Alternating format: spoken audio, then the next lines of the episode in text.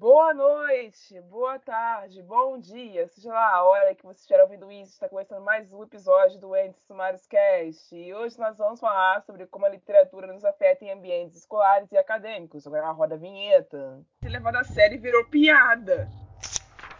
Muito hot, vocês não estão entendendo. Eu leio muito. Vocês acham que isso é ruim? Pois eu vou falar de uma coisa que é pior ainda, gente. Tô me sentindo pessoalmente atacada nesse podcast. I'm so sorry! Eu acho que mais do que erro da personagem foi erro da autora, assim, tipo, por quebrar o clima que ela estava construindo na história. Esse podcast faz parte da iniciativa O Podcast é Delas. Saiba mais em opodcastedelas.com.br.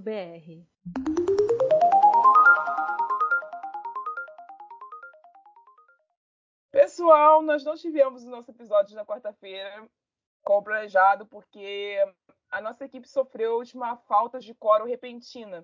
Mas para dar liga a essa nossa rotina de alternância entre assuntos, nós nos reunimos hoje para falar sobre como a literatura afeta o nosso desempenho escolar ou acadêmico, seja interferindo diretamente nas notas, ou seja fazendo com que nós pensemos que a literatura ensinada na escola não tem nada de interessante ou divertido, ou quem sabe o completo oposto disso. Agora eu passo a palavra para a Anne.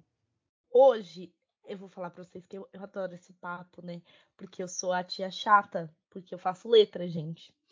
E basicamente eu queria falar para vocês que é muito, muito importante a gente ter alguns processos na nossa infância que nos ajudam a entender como a literatura é importante para nossa para nossa vida no geral, mas literal, mas realmente tipo na nossa vida acadêmica ela é mais do que importante. Só que a gente tem uma, um desfalque muito grande, né, no nosso sistema estudantil e tudo mais, né, num sistema de uma cadeia que impossibilita muitas vezes as pessoas a terem esse incentivo dos professores e de profissionais que realmente querem ajudar é, a fazer com que as crianças é, desenvolvam o mais cedo possível o amor pela literatura. Então fica aqui um pedido logo no começo, eu quero falar assim: na sua escola tem uma biblioteca? Você tem livros que você não quer mais ou você pensa em vender? Tenta doar esses livros para a escola, ver se eles aceitam, logicamente com coisas que não sejam, sei lá, dark romance ou coisa com muito sexo, uhum. droga, essas coisas, tem consciência. Mas doem os livros porque realmente vai ter pessoas que vão ler aquilo e pode ser que você ajude uma pessoa a entrar no mundo literário. Bom, a gente sai do, da introdução, vai direto para as estatísticas, como costuma ser dentro dos temas sérios. E eu fiz a pesquisa literária da semana lá no Twitter, que respondeu muito obrigada. Se você não respondeu, já acabou o tempo. Então, até a próxima. Então, obrigada eu... por nada, viu? Esteja mais e presente eu... na próxima. Pois é. E eu fiz uma lista com 10 perguntinhas, 10 enquetes para conseguir movimentar, para saber como é que funciona a cabeça desse pessoal, para organizar o, os comentários que nós vamos fazer sobre o tema de hoje. Então, a primeira pergunta que eu fiz foi o seguinte: você começou a ser incentivado a ler dentro ou fora da escola? 70 pessoas responderam nessa pergunta e a maioria deles foi incentivada a ler fora da escola. Os que foram incentivados a ler dentro da escola a minoria de 32,9%. Experiência própria, já falei aqui outras vezes, eu fui incentivada a ler primeiro fora da escola para minha mãe e depois do lado de dentro da escola, mas sobre coisas diferentes. A minha mãe me incentivou a ler histórias infantis, Monteiro Lobato, Os Dois Trabalhos de Hércules, é, O Mundo de Sofia, que não é tão infantil assim, mas a minha mãe achava que era, mas então o Pequeno Príncipe. É... E teve outras também que eu não estou lembrando agora, mas, mas era esse tipo de coisa que eu lia em casa. Do lado de fora de casa, dentro da escola, como eu estudei durante minha infância inteira numa escola evangélica, o que eu lia na escola eram histórias bíblicas. Inclusive, assim, só um comentário sobre sobre isso, te cortando aqui bruscamente, mas assim, é, mesmo questão de história bíblica que entra ne- nesse ponto que eu não vou me aprofundar agora porque você está falando, que acaba que tem umas histórias bíblicas que mesmo você criança você acha- aca- acaba achando muito interessante. Eu como eu era uma criança meio perturbada, eu gostava muito de ler e reler o versículo de Sodoma e Gomorra, mais especificamente quando Meu começava pai a amado, meu pai Eu era uma amado. Eu era uma, A versão eu era uma católica. criança extremamente católica? perturbada. Porque a versão, Pode falar, Rai. Não, porque a versão da- Bíblia Ave Maria, quem é católico sabe do que eu tô falando. A versão da Bíblia Ave Maria é um negócio. Enfim. eu vou ter que separar um episódio só pra explicar aquilo. Mas enfim, vamos, Ai, vamos, Deus, vamos voltar. Cara. Catolicismo, né? Catolicismo. E ver essa discrepância imensa dentro do, do nosso público de ouvintes e não ouvintes, porque pessoas que responderam essas enquetes também não ouviam a gente, é, deu para ver que a maioria começou em casa, como eu, e eu me senti acolhida, mas eu senti também que a escola está pecando em não incentivar muito bem os seus alunos a leitura. Porque se fosse o caso de a escola incentivar direito, a porcentagem não seria tão pequena assim. Pelo menos na minha visão. Porque se você pegar crianças que não tiveram mães alfabetizadas, essas crianças provavelmente foram incentivadas pela escola. E se a escola só está incentivando 30% do meu público ou menos, eu só consigo pensar que existe uma escola que não está incentivando nada. Então, mas entra muito no que eu acabei falando na introdução, que é por conta desse rombo que a gente tem nesse sistema que não funciona em quase nada. Eu já sou o contrário, eu fui incentivada a leitura dentro da escola. Mas aqui em São Paulo, né, como as meninas são do Rio, a gente tem dois tipos de escola. A gente tem a escola municipal. A escola municipal, ela funciona basicamente do primeiro ano até o nono hoje, né? Mas na minha época era até a oitava série. Enfim, mas até o, o nono. E a gente tem a escola estadual, que ela te acompanha desde o primeiro ano até o, o final do ensino médio.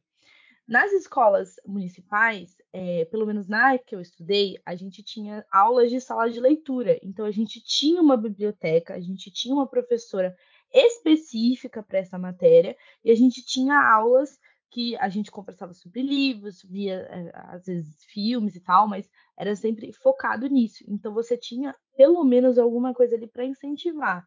Só que, pensando assim, eu, eu, eu ainda acho um privilégio ter. É, estudar numa escola assim e ter a biblioteca. Muitas escolas nem têm. No meu ensino médio, eu passei um, um ano numa escola estadual, né? Porque no final meus pais já estavam melhores de condução, de condução, de, de dinheiro.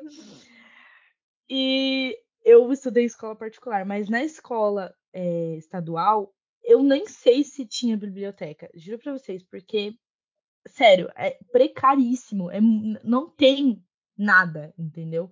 Mal, mal e mal tinha professor, imagine uma biblioteca, entendeu? Então é muito difícil a gente ter esse contato com os alunos, né?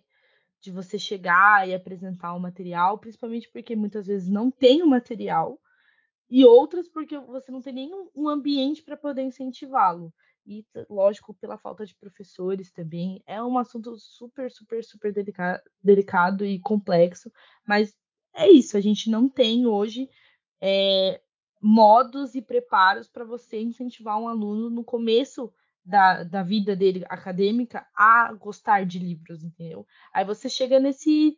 É, no ápice, que é os alunos odiarem por conta dos, dos clássicos, né? Que também são super importantes, mas por essa falta de preparo lá no início, é lógico que a criança, o adolescente não vai gostar desse tipo de, de leitura, porque ela não é a prazerosa. gente já falou sobre literatura clássica e o papel dela como incentivadora e como essencial, como praticamente. essencial praticamente É. dentro do, do âmbito escolar. A gente já fez um episódio somente sobre isso, então vocês voltem para ouvir. Mas É... voltando para Vai, fala, pra eu. Ah, tá, desculpa. Pode falar. Ah, tá. Não, só pra é complementar o que a-. Tá, só pra complementar o que a Anne tava falando, de eu que sou a pessoa que não tinha biblioteca na escola. Então, assim, eu era de uma escola particular, pelo menos nessa época. e não tinha. A nossa biblioteca existia no colégio, mas a gente não podia entrar porque as crianças eram tudo perturbada baderneira. Então, assim, é, a maioria das vezes, quando eu consegui entrar na biblioteca, eu lembro até hoje que foi só um livro que eu consegui pegar, porque teve uma peça sobre esse livro e deixaram a pegar. Eu não lembro se eu devolvi esse livro. Eu acho que não. Mas enfim. Era um livro Péssimo infantil. Era um livro infantil. Eu peguei na biblioteca, eu não lembro se eu devolvi.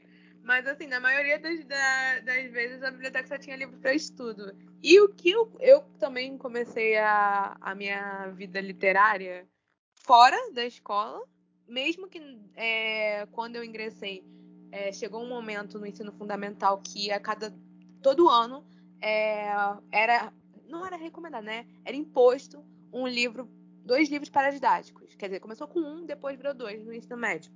Mesmo assim, com os livros paradidáticos, eu lembro que teve uns dois, três anos que eu não lia os livros paradidáticos também, porque aparentemente para as escolas as crianças leem uns livros meio, meio coisa.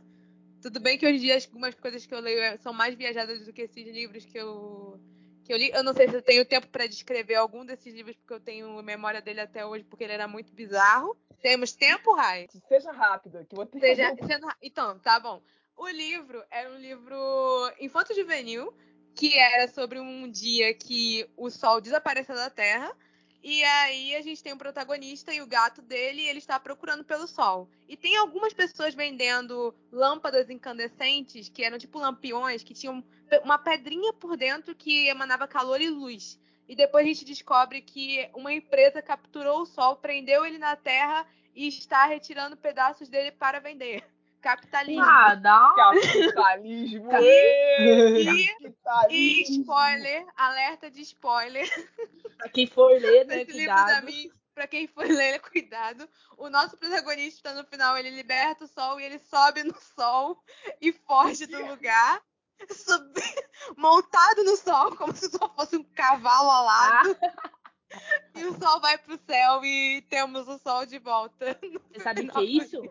Alienígenas! Alienígenas! Alienígena. É incrível Olha, esse livro. é Gente, incrível. eu vou- eu vou falar aqui, a gente tá gravando esse episódio, não foi pra dar ideia pro Jeff Bezos, tá? Bezos, pelo amor de Deus. Não sequestre o sol e põe ele na terra, não dá certo. O sol é maior não, do que a e terra. não monte no sol. Não monte no Não sol. Não monte no monte, sol. Não monte no sol, vai queimar o seu cu. Não faça isso. O seu cu, de menos o seu cu, vai te queimar inteirinho. Não faça isso. Ai, gente. Pelo amor de Agora Deus. pode. Pode. Enfim, voltando ao assunto, é, a Anne tinha fechado falando sobre literaturas clássicas, então vamos a elas.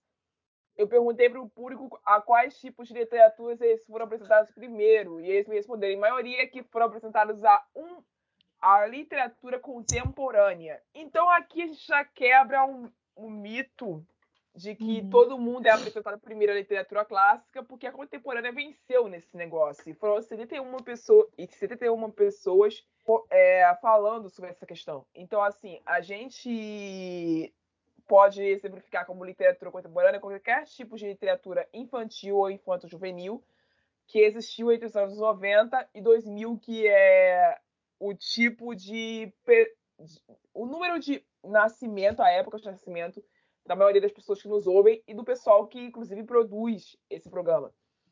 Então, assim, entre 90 e 2000 surgiram vários tipos de livros e os contemporâneos foram os que venceram nessa, nesse ranking de livros que foram apresentados primeiro a essas pessoas. O segundo maior, a segunda maior porcentagem foi de um pouco de cada, de cada tipo de literatura, um pouco de clássica e um pouco de contemporânea, que foi mais ou menos o que eu tive durante o meu crescimento. Eu comecei com a clássica, entrei para a contemporânea e na contemporânea eu fiquei.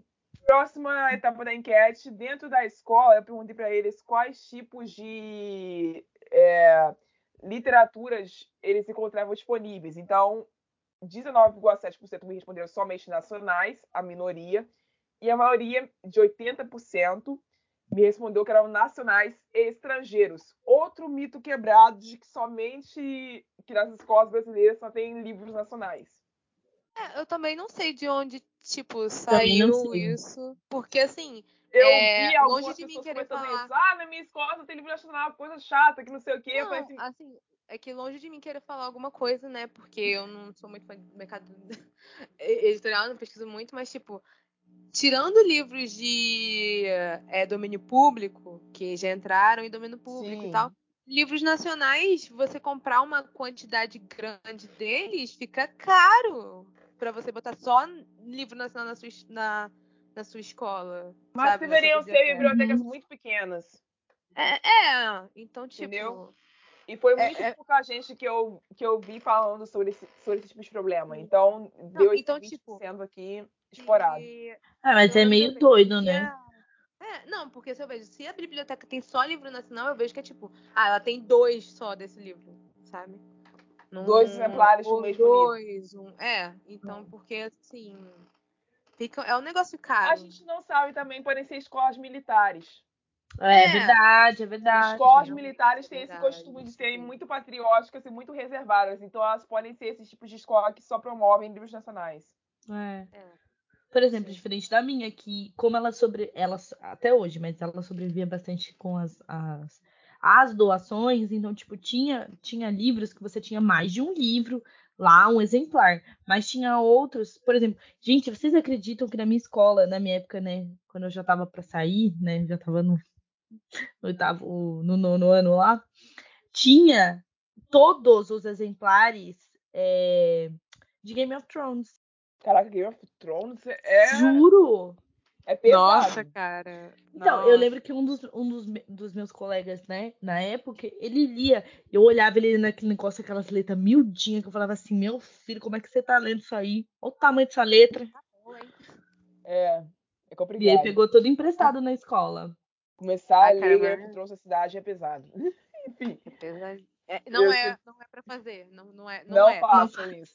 Não Não façam isso. Te- Tem É incesto, tu não vai façam começar isso. Tua, livre, Tem tu vai começar tua, li- tua vida literária lendo Garota do Calendário. Não faz isso. Meu Deus do céu, Meu piorou. Deus.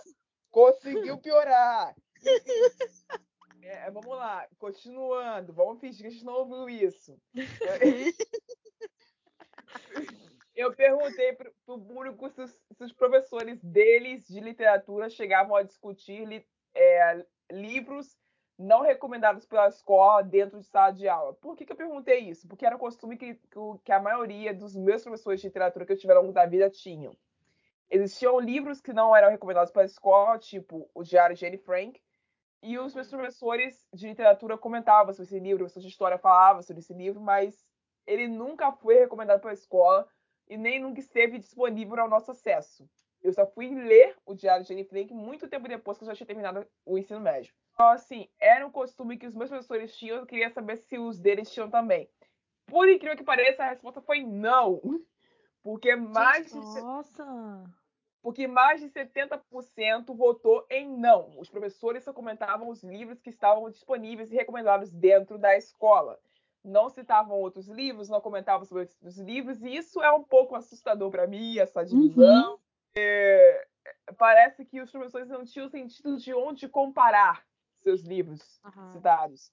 Sim. Não podia comparar Vitor Hugo com Castro Alves, não podia co- comparar Tropicária com Renascença, então, tipo, isso para mim já é um negócio Assim, quando eu tava na época da escola e a gente também nos últimos anos na municipal, reparem, toda a minha vida escolar que, que eu falo sobre livros é literalmente na minha fase fundamental 2, no fundo de 2, basicamente, né?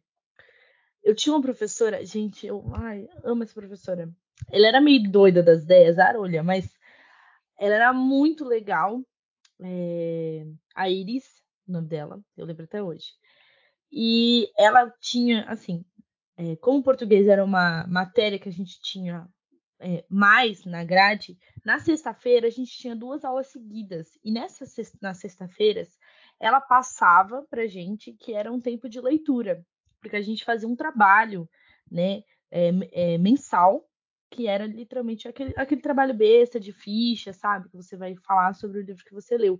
Mas toda sexta-feira a gente tinha um momento das duas aulas onde a gente tinha a literatura. E ela fazia todo mundo na sala ler.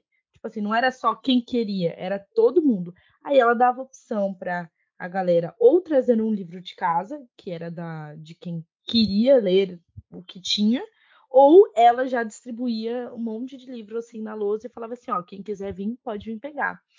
E eu tive contato, por exemplo, eu não li o diário de Anne Frank, mas eu li o diário de Zatla, que também é muito parecido com Jenny Frank, conta a história de uma menina também vivendo na guerra e tudo mais, e é super triste, sério, eu chorei horrores com esse livro, peguei emprestado com a professora li em casa, terminei, lia na escola em casa, e sério, incrível, incrível, eu fico bem assustada de ver esse resultado, sabe, de não ter professores que não, que não falem sobre outros livros, né, parece tão preguiçoso, sério mesmo, é triste. Às vezes Assim, nem é preguiça, às vezes é regulamento escolar. Assistido pode É que assim, também. é, realmente depende da escola. Tipo assim, a minha, ela era, ela era moda caralho. Então assim, é, o meu professor, ele fez a gente fazer um, um resumo de cada capítulo de Dom Casmurro na mão. Eu amo esse professor ainda. De sou cada, catu, de De cada, cada capítulo, capítulo na mão. Isso, minha a mão. mãe. Na munheca. Assim, Não, o cara, o cara achou como fazer todo mundo ler, né? Porque Assim, ah, entre aspas, né? Porque existe um site que tem o Mas- resumo de cada É, capítulo de Dom todo- Casmurro na não sabia. Com Tem, tem. Então, assim, todo mundo leu, entre aspas, porque querendo ou não, você leu o resumo de cada capítulo, você sabe o que aconteceu em cada capítulo, então você leu o livro, né? Você não leu a, a, a retórica, a escrita, não, você sabe o que, que acontece no livro.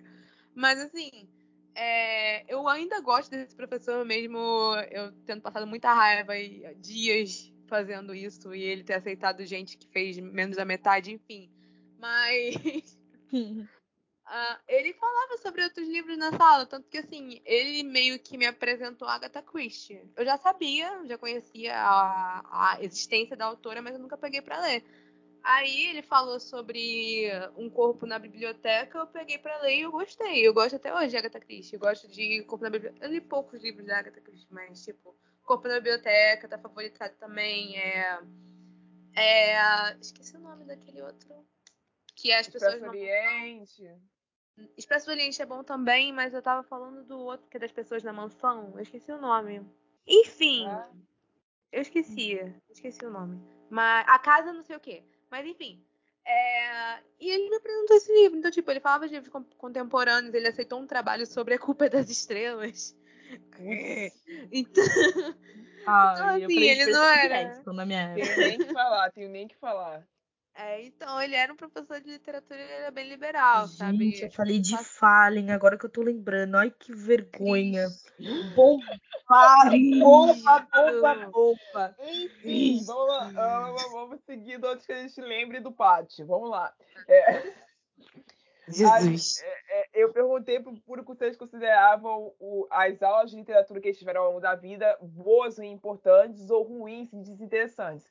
Para minha alegria e alívio máximo, eles responderiam a maioria que de 75,5% que as eram boas e importantes. O pessoal que respondeu ruins e desinteressantes, que é o de 24,55%, a minoria, eu tenho minhas suspeitas, tenho minhas suspeitas, que é o pessoal que tira a nota baixa em literatura e tira até hoje se bobear, porque provavelmente boa parte desses 53 Ai. pessoas que nos de responderam exatas. deve ter uma galera que ainda está estudando e deve ser uma galera que realmente tira nota baixa em, em- em literatura. Literatura. Sabe qual é o problema Aí vira pro disso? professor e fala assim: Mas, e, mas eu leio, por que, que eu tô tirando nota baixa? Aí tu vai ver a estante da pessoa. Olha, eu não, eu não ia citar isso aqui agora, eu ia aguardar pro terceiro Não, bloco, não, mas não, vai, não. vai, continua. Não, não, eu não vou, eu não vou me aprofundar nisso, não. Vou deixar pro terceiro Ainda bloco não. também. Ainda não. Eu quero só comentar um negócio que é um, um problema de relação a isso. Eu sempre gostei das aulas de literatura, tanto na minha, no meu colégio quanto no curso de pré-vestibular. A questão é que o curso de pré-vestibular e as minhas aulas de literatura no colégio é, são extremamente discre- discrepantes. Tipo, é, por exemplo, eu não tive tanto aprofundamento em naturalismo e gêneros é, de romance que a gente teve, sabe? Que a, a Rai, como ela estudou comigo no pré-vestibular, a gente lembra como é que era. Eu gostava das aulas de literatura do pré-vestibular também. Cristiane Inclusive. Carvalho, onde quer que você esteja, eu te amo. Exato, exato, maravilhosa. Olha, a minha nota alta em humanas no Enem, a culpa é sua, tá bom? Então, assim, o meu professor do da, da escola, realmente, ele, eu não vou dizer que ele meio que tava de saco cheio, porque ele era um bom professor, ele dava aula de inglês pra gente também. O meu inglês melhorou muito enquanto eu tava estudando com ele. A questão é que coisas que foram apresentadas pra mim no pré-vestibular eu nunca tinha visto. Então, tipo, eu gosto das minhas aulas de literatura, tenho boas lembranças dela, mas a nível acadêmico, ela não me ajudou tanto. Entendeu? Então. Falando desse, desse, dessa parte, eu queria também citar outra professora, essa do ensino médio, a Fernanda. Ai, eu sou apaixonada dessa mulher, que mulher legal. Eu odiava só quando ela abria o livro e, e começava a contar, porque ela separava a, a gente tinha apostila, né? E aí tinha que responder 30 mil perguntas sobre o mesmo tema, o mesmo texto. Aí ela dividia a sala em, em grupos, e aí cada um tinha era responsável por umas respostas, e a gente tinha que apresentar. Mas essa mulher, ela conseguiu fazer metade da minha sala se apaixonar por Jorge Amado.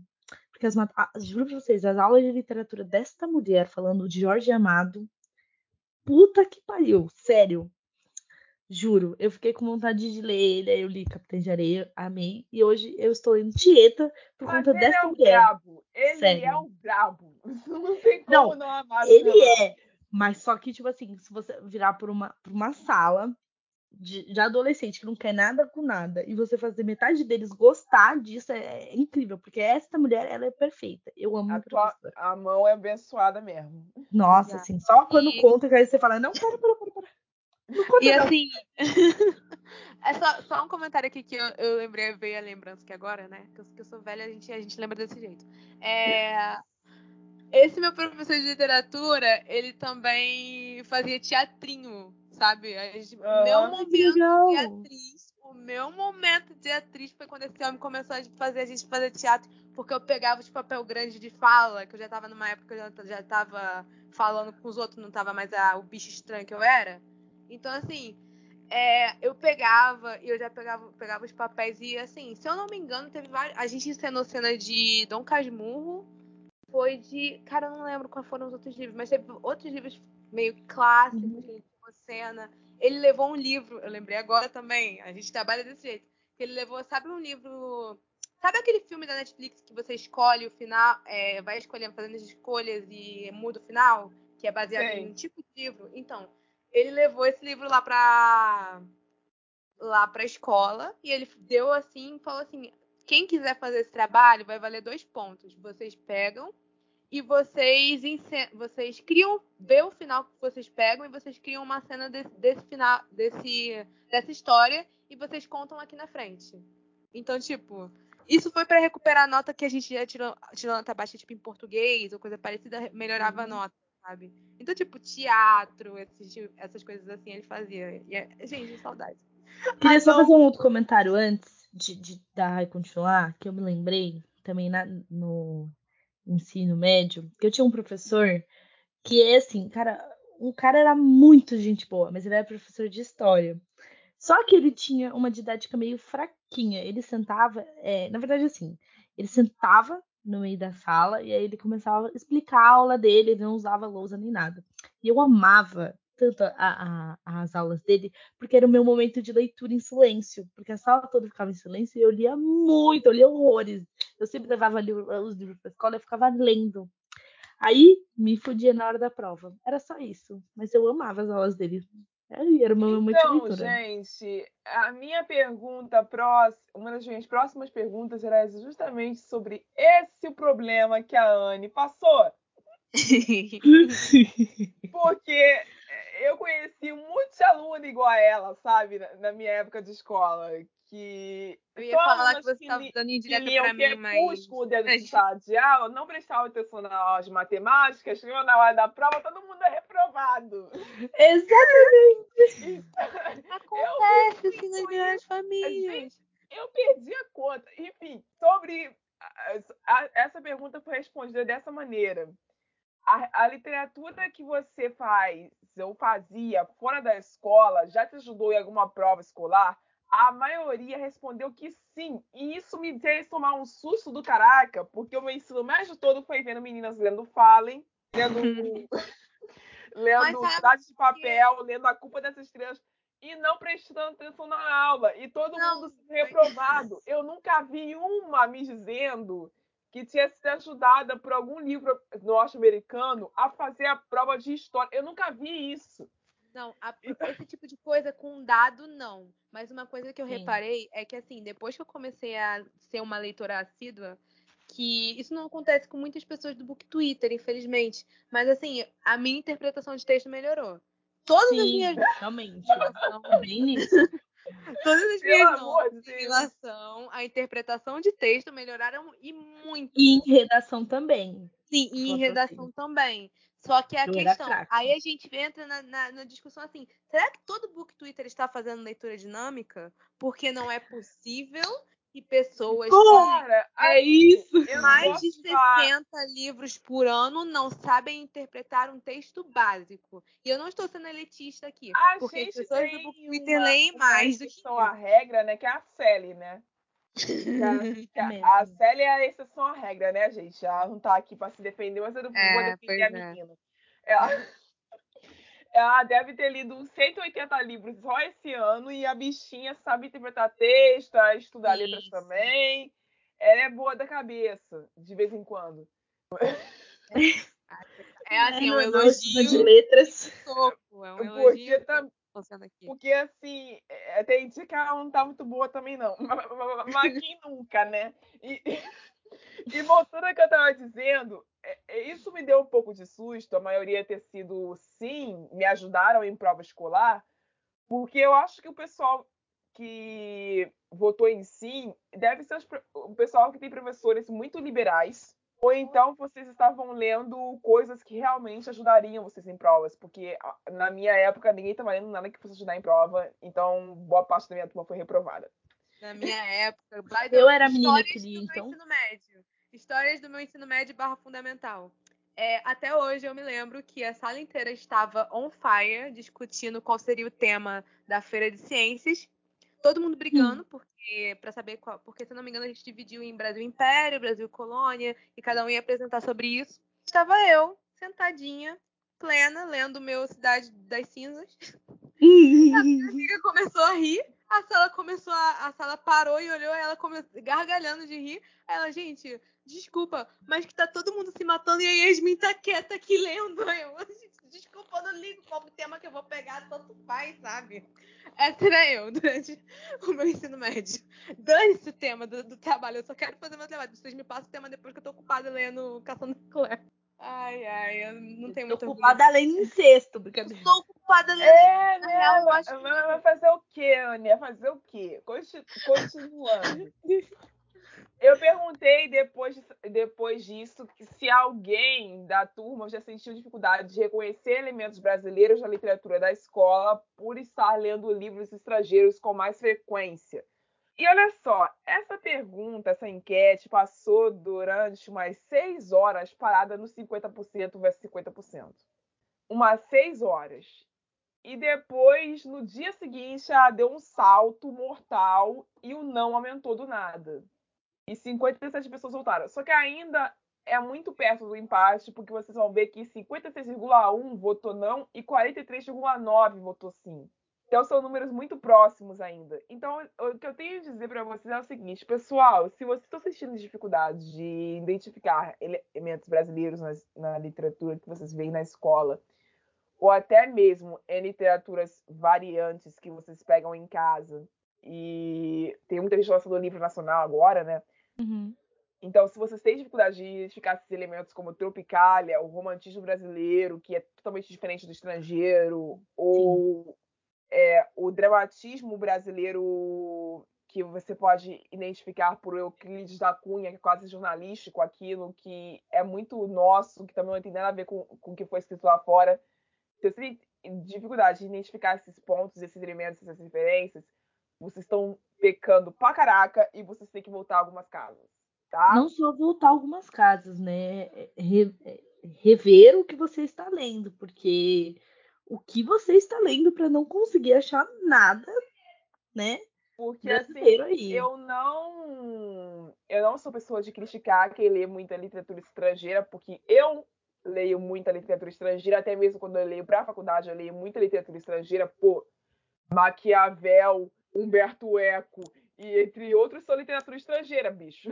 E é isso que eu leio para a faculdade. coisa que falam pra gente ler. Primeiro período de direito, você entra lá, leiam Maquiavel, leiam Príncipe Maquiavel. Isso, entendeu? É, é tudo literatura estrangeira. É, Então, assim, eu leio muita literatura estrangeira, tanto para a faculdade, quanto fora dela. Então, assim, eu não sou criticada de quem lê literatura estrangeira com excesso. Mas você ler só literatura estrangeira te prejudica, cara. Cedo ou tarde, isso vai acabar te ocasionando um problema. Vai por mim, porque na hora que o Enem bate na porta, na hora que o Assim, Enem na te hora que- cobra. Na hora que você for tentar ler um livro que saia disso também, você vai, você vai falar Vai estranhar muito. Sim, você vai falar mais na internet falando como que a literatura nacional é chato. Parece o povo que fala que não gosta de filme nacional, mas nunca viu filme nacional. Aí é isso. Isso é ou você. só assistir Parabéns. Meu nome não é Johnny. Que Eu realmente é um nunca assisti filme. esse filme. Não assista. não assista. Mas a enfim, sua- eh, Enfim, eu, vou- eu vou resumir dizendo que quando a sua referência de filme nacional é filme do Celton Mello, você não tem, você não tem respaldo para falar sobre, sobre o cinema nacional. Enfim, A não ser que você esteja falando de- do filme, sei lá, dos filmes do, do Leandro Hassum, tirando até que a sorte não separa, que até a sorte não separa é ruim, mas os outros são muito bons.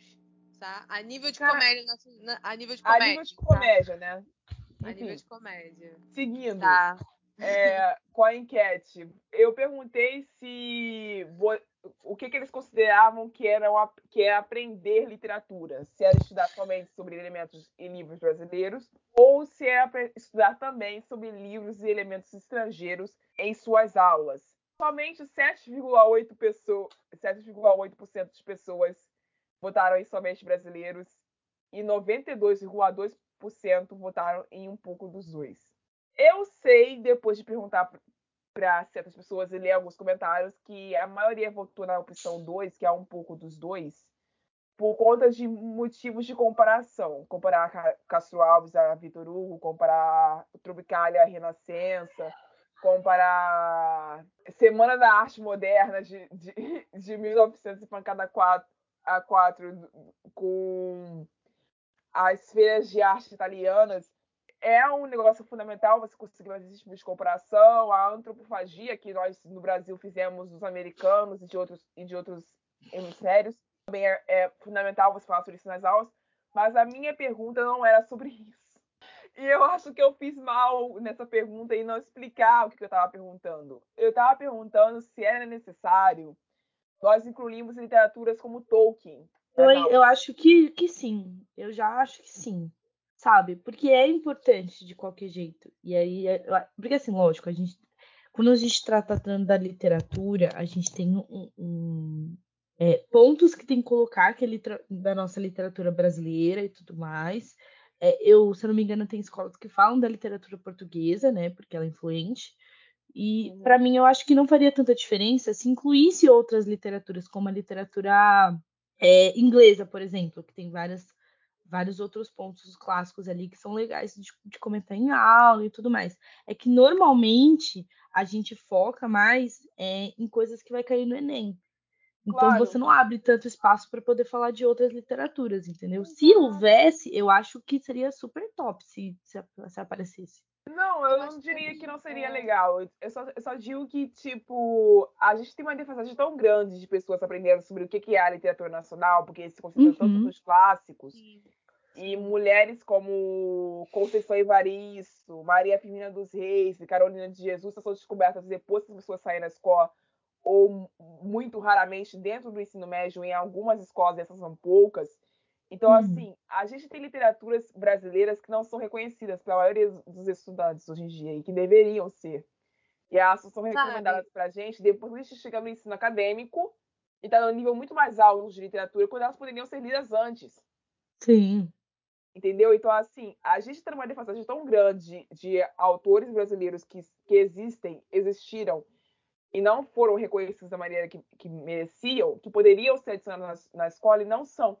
Então, talvez seja nacionalismo da minha parte, mas eu queria que, primeiramente, autores que foram apagados no Brasil fossem apresentados primeiro, antes da gente começar a referenciar Tolkien, J.K. Rowling e é, C.S. Lewis e entre outros. Eu acho que a gente podia é, ter um sistema do Enem melhor, entendeu? Eu acho que podia ter uma rotatividade de livro às vezes. Porque eu acho que tem, a gente tem tantos livros para poder colocar numa prova, assim, que são importantes, que tem várias, é, várias pontos que são parecidos com outros livros. Eu acho que a gente deveria ter mais rotatividade em livros, sabe?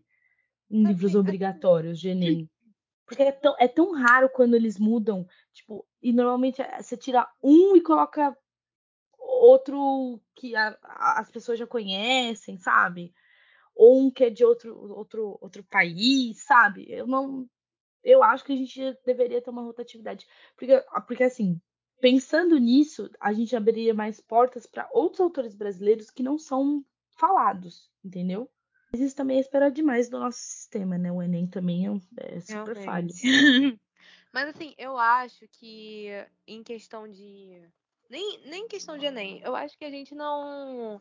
A gente não estuda literatura por estudar. O que eu quero dizer com isso? Tipo, o que a gente é apresentado de literatura na, no ensino médio, eu não vou botar no pré-veste, né? Porque no pré-veste o foco é esse. Mas pelo menos no ensino médio, o que é apresentado pra gente de literatura é focado no Enem. Não é literatura em si. É focado nas matérias do Enem.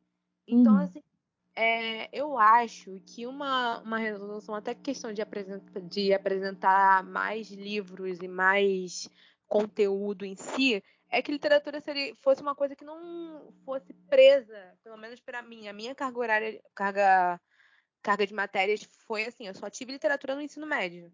Então, tipo, é, isso no ensino fundamental, porque, tipo, a gente tá no ensino fundamental, a gente tá o quê? No oitavo ano, a gente não tá com idade de criança, sabe? para não, não ser apresentado pra esse tipo de coisa.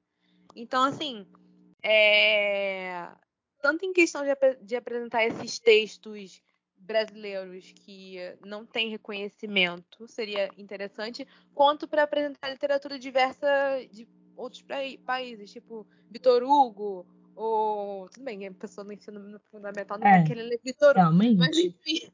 Mas enfim, assim, você apresentar, por exemplo, uma, uma, um livro que, se não fosse o tamanho, eu ia achar muito interessante de ler quando eu era mais nova, entre aspas, tipo, grandes aspas, tipo, 17 anos, é Conde de Monte Cristo, sabe? Gente vingativa. Gente, vingança, ler sobre vingança é muito divertido.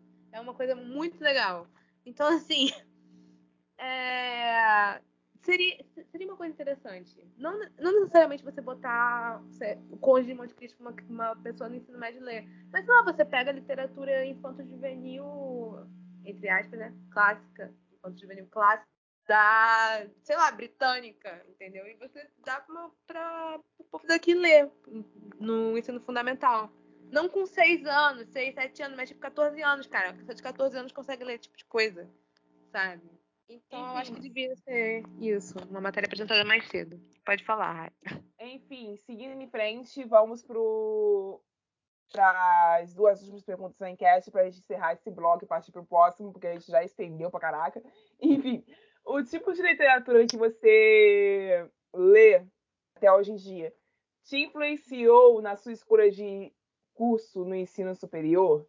A grande maioria respondeu não.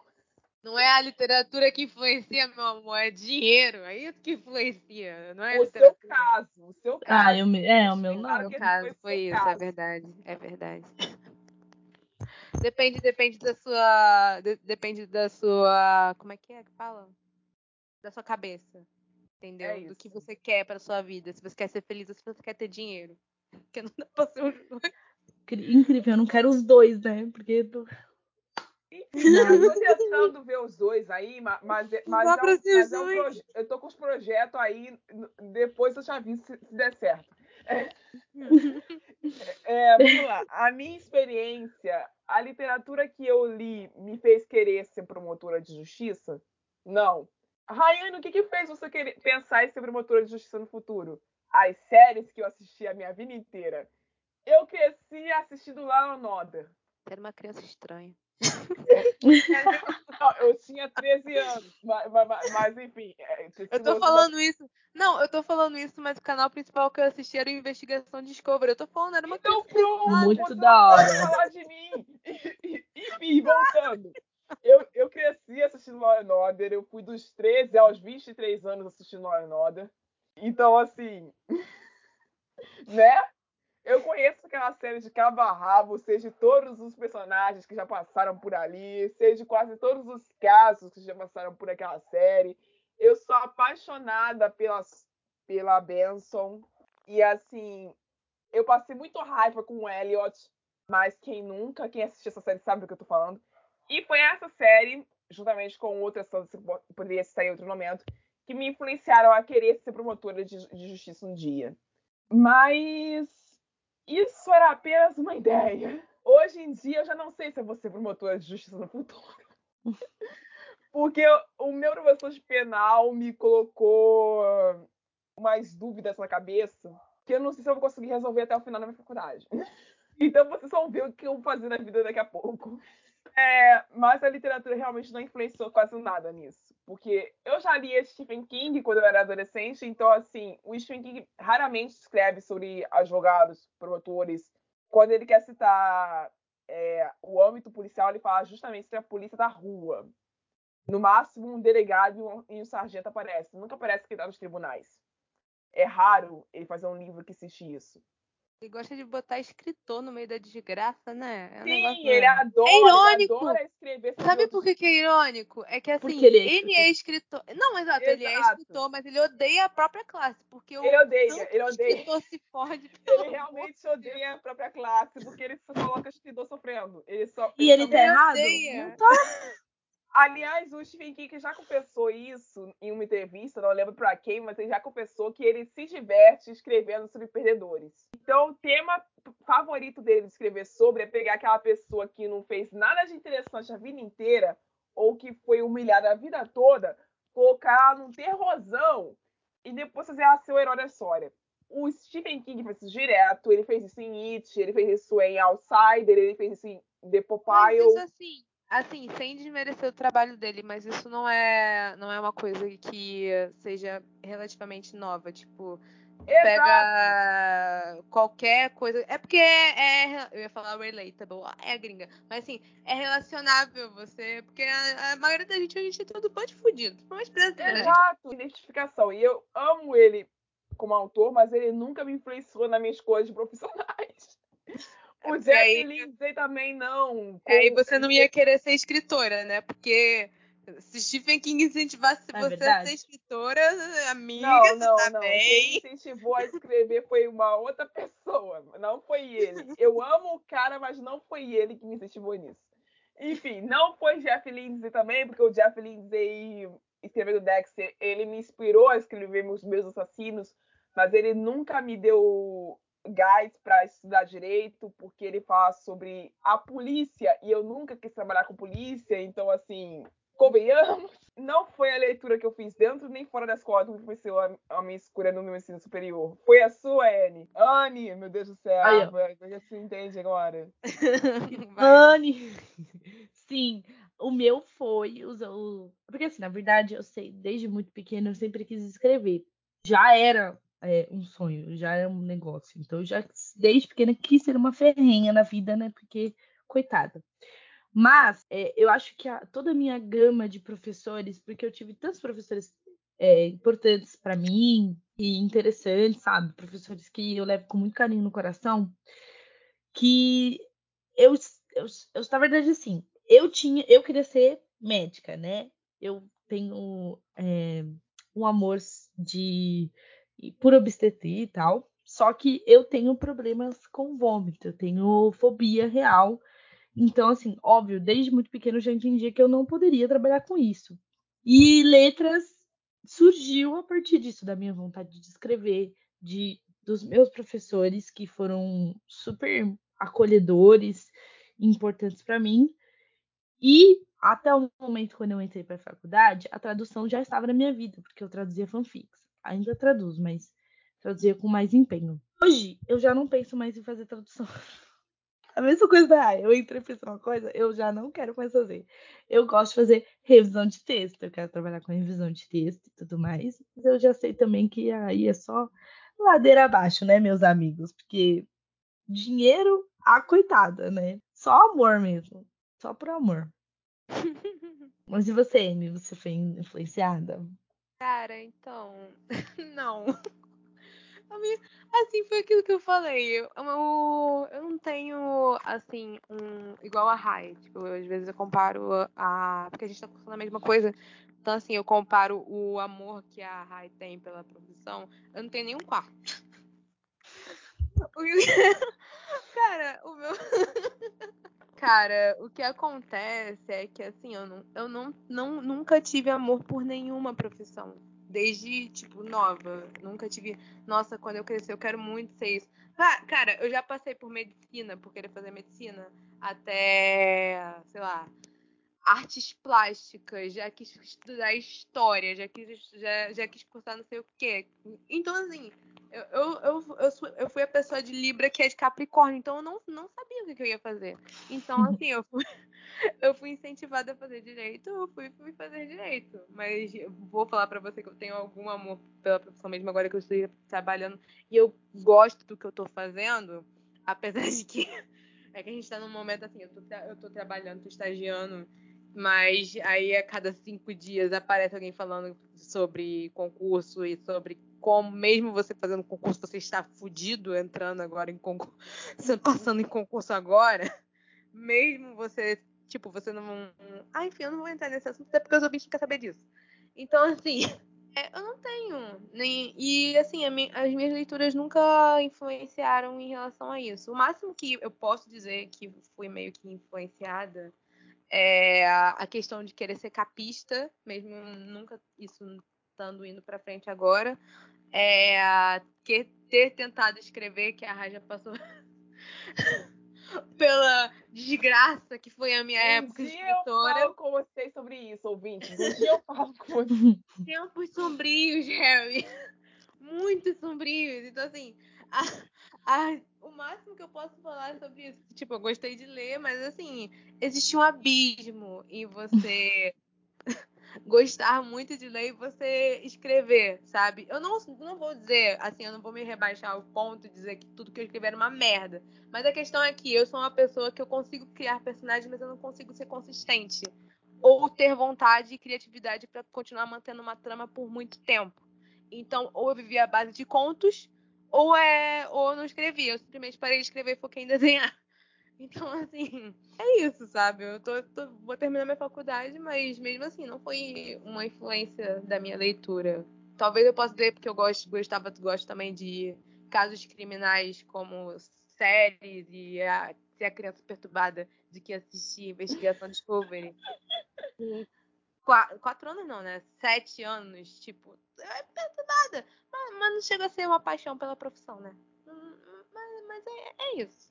Mas a vida é isso, a gente tem que escolher alguma coisa. A gente, tem que, a gente tem que trabalhar, a gente trabalha o que a gente tem. Exatamente. Agora a gente pega a última pergunta do bloco e passa para o terceiro bloco com ela, porque assim, ela vai influenciar logo no primeiro comentário de debate. A última pergunta do meu bloco, do meu bloco de enquetes foi se o público acreditava que o hábito de leitura que eles têm influenciava ou influenciou diretamente nas notas escolares ou acadêmicas. 85% do grupo disse sim, 15% disse não. Uma pergunta que veio à minha cabeça logo depois disso é se a influência era positiva ou se era negativa. Mas eu resolvi não perguntar isso porque eu não consegui imaginar uma situação onde a literatura ia influenciar negativamente nas notas. Ah, eu consigo. Eu também. Então, assim, é disso que a gente vai falar agora. Por quê? Porque apareceu no Twitter, eu não vou citar nomes aqui, uma pessoa dizendo que, ah, o meu professor de literatura é um filho de uma. Porque eu leio muito mais do que ele e ainda tiro nota baixa. Eu fiquei tipo, tá, mas o que você está lendo? Minha filha, aprenda, você é burra, você é burra. O professor, o seu professor é burra, você é burra. Porque o adjetivo burro é muito ofensivo. eu chamo de burra. Eu chamo. É, é o meme lá. Das duas, uma. Ou é burra ou é sonsa. Sonsa eu não sou. Então é burra. É burra. Cara, e isso entra assim. É, só voltando aqui no negócio da interpretação de texto que eu falei. É, isso vem do, do rolê ter falado que a leitura me ajudou na interpretação de texto, não faz sentido do Book Twitter não ter. Mas aí tu vê as porra que o Book Twitter pega pra ler, aí você entende por, que, que, por que, que você não tem interpretação de texto. Você tá lendo um livro que usa sexo sem consen- consensual, sem consentimento, você acha que faz sentido? Porra! Repare É nisso. claro que você não vai Sexo entender. Consensual sem, sem consentimento. consentimento. E, e você acha que isso faz sentido e você ficar puta com isso não faz sentido. A redundância, meu Você é pai. burra! Você é burra! Desculpa. Não é nem pleonasmo isso, Ana. É contradição mesmo. É pura contradição Exato. mesmo. Porque Exato. nem vírgulas tiveram o, co- o cuidado de colocar. Porque se tivesse vírgula, você ainda podia opinar. Ó, tem uma vírgula aqui. Significa uma Exato. separação. Mas não tinha Não. vírgula. Eu achei. E o pior é que quando é, esse assunto chegou ao nosso grupo, né? De, do, do podcast, eu até falei assim, não, a pessoa eu acho que ela escreveu errado. Aí hoje eu descobri a verdade e eu fiquei mais chocada Era ainda, pelo amor de Deus. era intencional. E, cara, você, primeiramente, é, você, tipo, é, quando esse post, a gente tá... Enfim, esse post, à primeira, primeira vista, se você pegar esse tipo de coisa, a pessoa fala pra você, sexo consensual sem consentimento, você vai pensar, a pessoa que escolheu esse, esse negócio assim é a pessoa extremamente burra. Ela não Ela sabe por quê. errou, né? E que porra é essa que tá tendo nesse livro? É- essa é uma reação normal de uma pessoa normal, né? Então, assim, é, nesse, nesse caso em específico, é tratado um fetiche, e eu não vou entrar nesse mérito porque esse não é o tema do podcast. Mas, assim, é, nesse sentido que vem a questão que isso é um dark romance. Então faz sentido que o Book Twitter não tem mais interpretação de texto. Porque se você acha que isso é normal, e você. Cara, você pode. Fica à vontade pra ler Dark, sabe? Eu não vou ficar regrando a leitura de ninguém. Você, se você lê o que você quiser, consome o que você quiser. Só que a questão é que, assim, o português é um negócio que você tem que ter sabe? E o bom senso, ok, é, isso é um fetiche, é tratado como um fetiche. Agora você virar e falar, ah, porque sexo consensual não é o único tipo de sexo, você vai tomar no olho do seu cu. Você é burra. Você é burra. Enfim, Entendeu? voltando ao assunto central, porque senão ela vai Eu fugi. novo. Eu fugi, eu fugi. Perdão, perdão, A gente perdão. teve um outro, uma outra uma outra postagem falando sobre o assunto de tipo, ah, é claro que tu tira nota baixa em literatura. Tu não presta atenção na aula depois de reclamar no Twitter que você que deveriam ensinar na escola Harry Potter e não Machado de Assis. Então, assim, vamos tentar separar isso daqui. Você Uhum. já acabaste literatura pode ter N motivos. N motivos. Agora, você chegar a pachorra de ir pra internet e dizer que deveriam ensinar Harry Potter na escola e não Machado de Assis, isso vai além de tirar nota baixa de literatura. Isso vai que você é burra. Novamente. A, a É palavra assim. que tem- É, exatamente. É a, é a- a famosa síndrome de vira-lata, né? Que Sim. só dá exaltação ao estrangeiro e não olha por que está dentro da literatura brasileira. Mas, Primeiro, cara, pra, não, pra antes da, gente começar, entrar, antes da gente entrar nesse assunto, só um minutinho. É, só pra falar, eu não sou contra ensinarem Harry Potter na escola. Eu Desde que contra. você avise que a, que a autora é transfóbica e neonazista e antissemita. Isso, isso, Opa. isso. Deixa, deixa, deixa eu Opa. reformular, deixa eu reformular, desculpa. Harry Potter no sentido livros modernos, de, de tal. de- eu, eu fugiu, fugiu, fugiu. Mas enfim, eu não sou contra ensinar, é, botarem como material de leitura livros é, modernos, não acotar, ok? Não. Mas assim, livros modernos quando, no sentido de o método de ensino de literatura, ele é é, apresentado ao estudante antes do ensino médio. Antes de você estar assim, na cara do gol para ir pro Enem, entendeu? Ah, Como sim. um é. livro apresentado para você claro. antes. Como Fundamental 2, é aquele negócio que você tava falando, né? Isso, isso. Agora, se você quer manter o ensino médio que a gente tem agora, apesar de que eu não sei qual é o ensino médio que a gente tem agora, né? Porque Né? Fudido, né? Após isso a não é da minha né? época. É, então isso não é da minha época. Assim, que a gente tá na cara do gol e a gente tá apresen- é, apresentado em literatura no primeiro ano do ensino médio. Então, não. A gente mantém o que a gente vai ser apresentado no Enem, porque não, você não vai ver a prova de literatura de, falando sobre romance barroco aparecer Harry Potter, Percy Jackson, ou Aristóteles e Dante descobre o segredo do universo. Não. Não. Mas assim, vocês acham que, que a gente vai chegar a um ponto onde Harry Potter vai ser discutido em aula? Não. Olha, no Não. Brasil, no Brasil eu acho isso muito difícil. Mas pode ser que exista a possibilidade, né? Nós temos ho- em- hoje em dia escolas particulares que ensinam português e mandarim, criam crianças bilíngues, então por que não um dia isso, né? Eu acho que assim, seria numa realidade que isso exista, né, no Brasil, seria em escolas é, particulares ou de, tipo, sei lá, se ainda existia nessa época, nesse futuro, ainda existir é, escola federal, essas coisas assim, né? Porque, É escolas de excelência, então, escolas escolas de excelência e tal. Só que a gente tem um porém que essas escolas de excelência, elas são extremamente Não assim, excelência, brincadeira. É, Não, então, essas escolas de excelência, elas são extremamente preconceituosas até com literatura. Então, os professores Exato. que lecionam lá, eles não vão querer botar Harry Potter, porque eles vão falar que Harry Potter é coisa de criança. E a gente tá citando Eles- Harry Potter aqui, não necessariamente falando do livro, a gente tá botando como é, livro contemporâneo. Então, tipo, essas escolas de excelência, eu não vejo um mundo, um, um futuro onde, tipo, os professores que lecionam lá de literatura, que são extremamente conservadores e extremamente mente fechadas, não todos, mas a maioria, é, eu não vejo eles escolhendo um livro contemporâneo para apresentar em sala. E em escolas de porte menor, eu também não vejo botando, porque os alunos de escola de porte menor, eles não estão interessados nem em ler o livro da carga horária do Enem, quanto mais uma leitura a mais. E o fato do jovem, o jovem, a velha falando, o jovem hoje em dia tá mais focado em rede social, em, em, tipo, conteúdo de entretenimento rápido, é, isso acaba diminuindo ainda mais a possibilidade disso acontecer algum dia, né? Então, posso estar sendo um pouco pessimista aqui? Posso.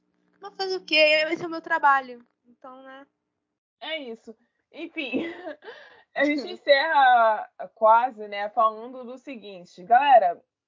O fato de eu ensinar livros contemporâneos, livros modernos, livros não clássicos na escola, não exclui o fato de que eu seja obrigada a lecionar livros clássicos, tá? Uma coisa não exclui a outra. Sem falar que vocês falam Machado de Assis como se Machado de Assis fosse só Dom Casmurro. E não é. Ele tem 500 outros livros. Ele tem o Alienista, ele tem Virgínios, ele tem. é, Esqueci o nome do, do conto agora, mas, mas, enfim, ele tem 500 outros livros publicados estão agora em domínio público. E escritores da época dele, como Castro Alves, que escreveu Navio Negreiro. Eu esqueci quem escreveu Os Sertões, mas Ai, eu acho que foi a Luiz de Azevedo não, né? Não, acho que não. Deixa eu ver. A Luiz Azevedo foi por Setões? Sertões. Sertões. Nossa, não é o Saramago? Saramago é lá em Sais para Cegueira e Saramago não é brasileiro. Puta, como que é o nome? Eu sei quem que está falando. Eu esqueci Euclides o da- nome do homem, mas enfim. Euclides da. Cunha. Euclides da Cunha. Euclides da Cunha com Sertões. Desgraça! é, é, meus 15 com a Raquel de Queiroz etc. Quando a gente pega esses livros clássicos que eu acabei de citar, a gente vê que são outras dimensões de Brasil, outras épocas de Brasil, outros povos brasileiros. E alguns se relacionam com os povos de hoje e outros não. Mas o fato de você selecionar literatura contemporânea e estrangeira não exclui o fato de que você é, tem que lecionar literatura clássica e brasileira. Uma coisa não exclui a outra. As duas podem andar juntas. Deu pra entender o que eu tô falando aqui? E a gente Ah. tem que entender certas coisas, gente. É, a literatura e a nossa língua, ela é mutável. Então, ela muda a cada segundo. Por mais que você leia um clássico e fale, puta, que chato. Olha como essa literatura, essa, essa narrativa é arrastada. Olha o jeito que ela é construída.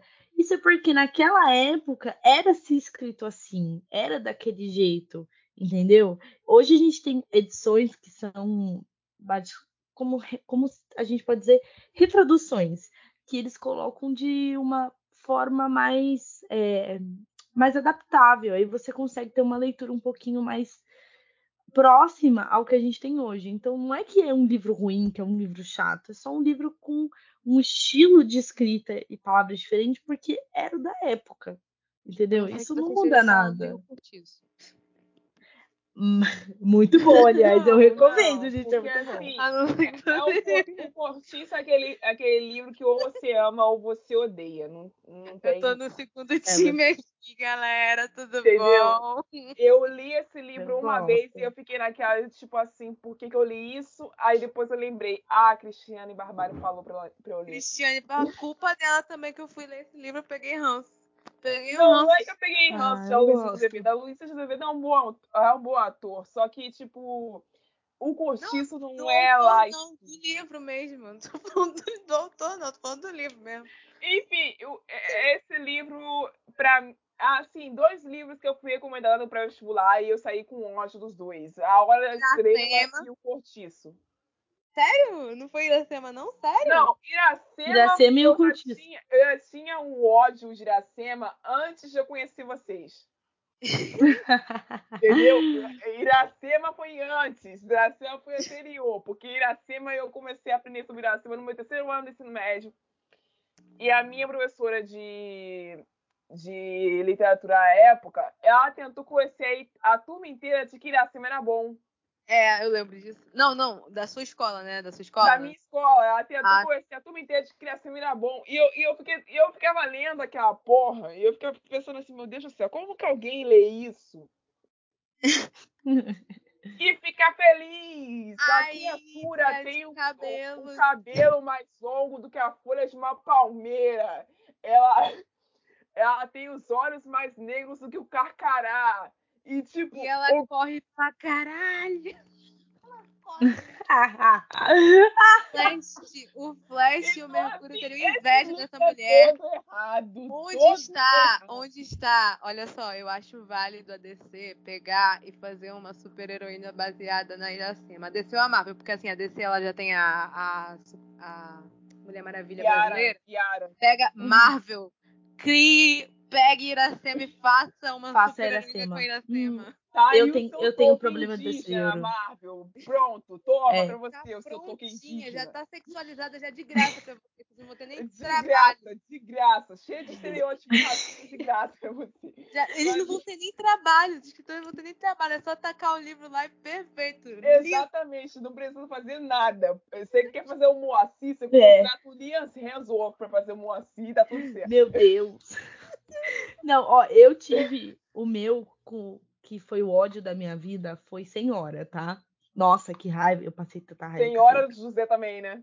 Nossa, assim, É do. José. O Cara, Nossa Alencar é eu só fui realmente fazer as pazes com esse livro porque eu, eu comprei nesses nessas feirinhas de 10 reais tem um tem as HQs Sim. que eles fizeram de vários clássicos. Aí eu tenho do Curtiço e tal, e eu tenho de Senhora, e esse é legal. Mas eu passei tanta raiva com esse livro, tanta raiva.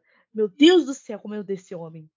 Cara, a nível de clássico, tipo, não necessariamente nacional que eu peguei. Eu peguei ranço, mas agora eu gosto do livro. Foi tipo Morro dos Ventos Vivantes que eu achava um porre. Cara, eu nunca Meu li. Deus. Nunca li também. Eu É preciso ler, porque eu tô, eu tô estudando muito alemão, então a Emily Bronte É é, um negócio que eu preciso ler em breve. Cara, é um bom livro, mas o que, que acontece? Eu. Aconteceu a mesma coisa, mais ou menos, que aconteceu com o Curtiço com ele. Chegou um momento que eu tive que ouvir, assim, audiobook. Só que aqui o audiobook. Eu não sei o que aconteceu, porque eu peguei o audiobook no mesmo lugar e parecia ser a mesma pessoa na ano. Mas, Hum. assim, o que era bom.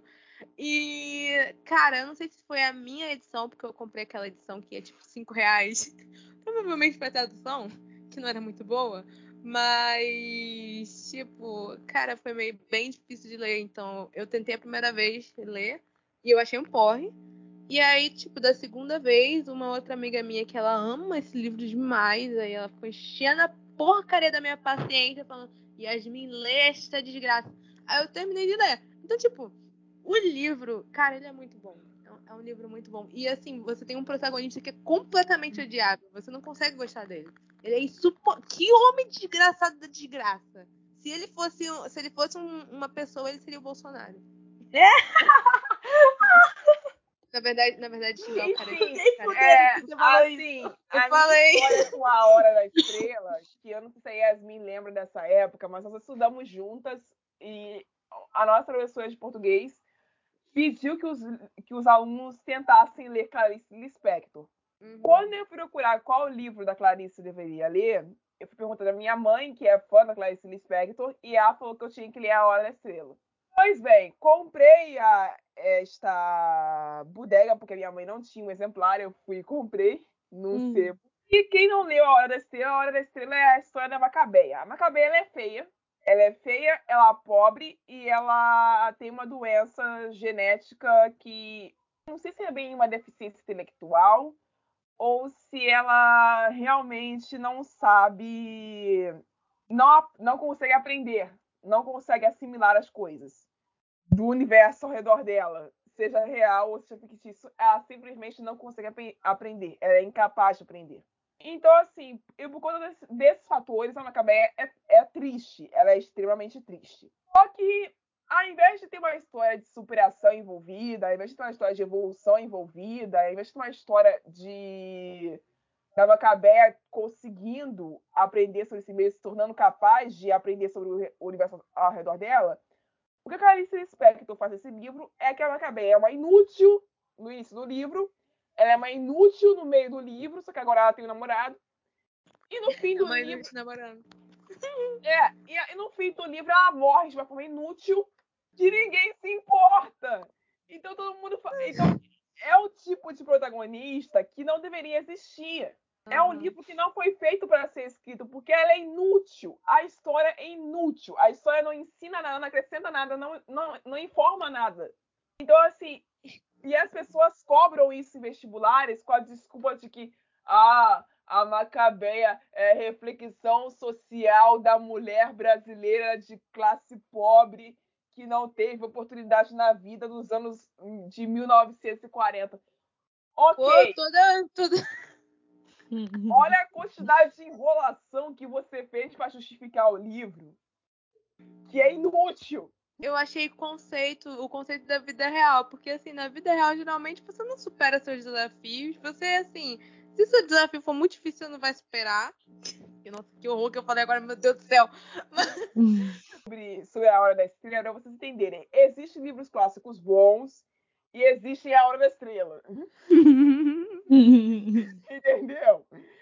no Vai aparecer algum fã de Clarice Lispector fazendo texto. Eu espero que apareça, por favor. A pessoa fã de Clarice Lispector, faça seu textão aí. Um comentário aqui que eu falei do protagonista de O Morro dos Ventos Vivantes. Só que agora eu lembrei que, o- que o livro ele é, ele tipo, ele alterna, né? Então assim, eu estou falando do Radcliffe, que ele é, ele é um escroto babaca, tá bom? Não sei, eu não acredito que ele seja um protagonista, ele é meio que, enfim, eu estava falando do Radcliffe. Agora pode É isso. continuar. Então, assim, existem os livros clássicos bons, como O Alienista, de Machado de Assis, e existem os livros clássicos ruins, como A Hora das Estrelas, Clarice Lispector. Você vai aprender sobre os dois na escola, provavelmente, em momentos diferentes, e você vai ter que saber do que, que você gosta e do que, que você odeia. Mas isso você só vai descobrir quando você aprender e ler sobre eles. Sem ler sobre eles, você nunca vai saber.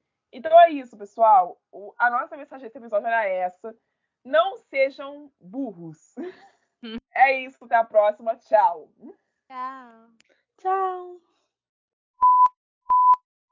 Você ouviu um programa participante da rede Podcast é Delas, uma iniciativa que fornece toda a infraestrutura necessária para mulheres hospedarem e publicarem os seus podcasts. Para fazer parte, entre em contato conosco através do site opodcastadelas.com.br ou através das nossas redes sociais, como arroba o podcast é delas.